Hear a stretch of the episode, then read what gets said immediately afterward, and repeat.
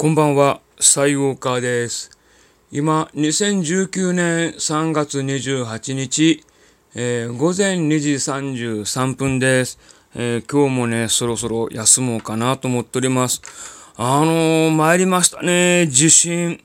午前中に1回、午後に1回、その間に小さいのがあったり、また夕方にも小さいのがあったり、まあ4回かな ?5 回かな？結構地震がありましたね。あの、南海トラフ、東南海沖地震とか言われている、まあ、日向灘で起きたんですけれどね。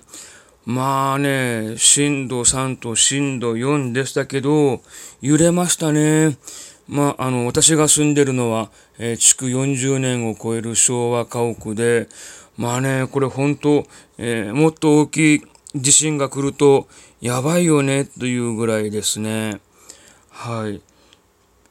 皆さんのところでは、え地震の影響はなかったでしょうか？っていうか、九州だけ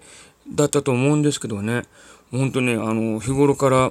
の、防災というか、なんかなった、防災というかね、えちゃんとした、あの、備えをやっておかないといけないんですけど、一応ね、えー、非常持ったし袋、えそれは準備していつも持っているんですけど、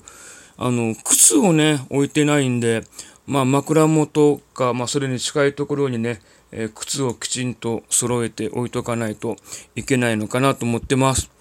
まあ、あ地震以外にも今日はね、非常に天気が良くて、もう暑かったですね。まあ、あの、自分がいつも仕事やってるこの部屋は2階にあるんですけど、南向きの日当たり良好な場所にあるんで、えー、部屋の温度が今日はね、29度まで上がりました。まあ、初めて、まあ、扇風機を使ったんですけど、あ、また鳴った。なんだなんだ。えらいなんかパソコンのお知らせが鳴ってますけどね。はい。結構ね、暑かったです。まあ、異常気象とまではいかないけれどね、まあ、これからどんどん春に向かって、えー、気温が上がっていくと、まあ、この2階の部屋はね、えー、結構ね、温まっていくんで、えー、大変です。はい、ということで、いつも午前中はね、あの、寝ているんですけれど、まあ、地震で起こされて、ちょっと今日はね、えー、寝不足っていうか、えー、もう眠いので、えー、今夜の放送はこの付近で終わりたいと思います。サイウォーカーでした。おやすみなさい。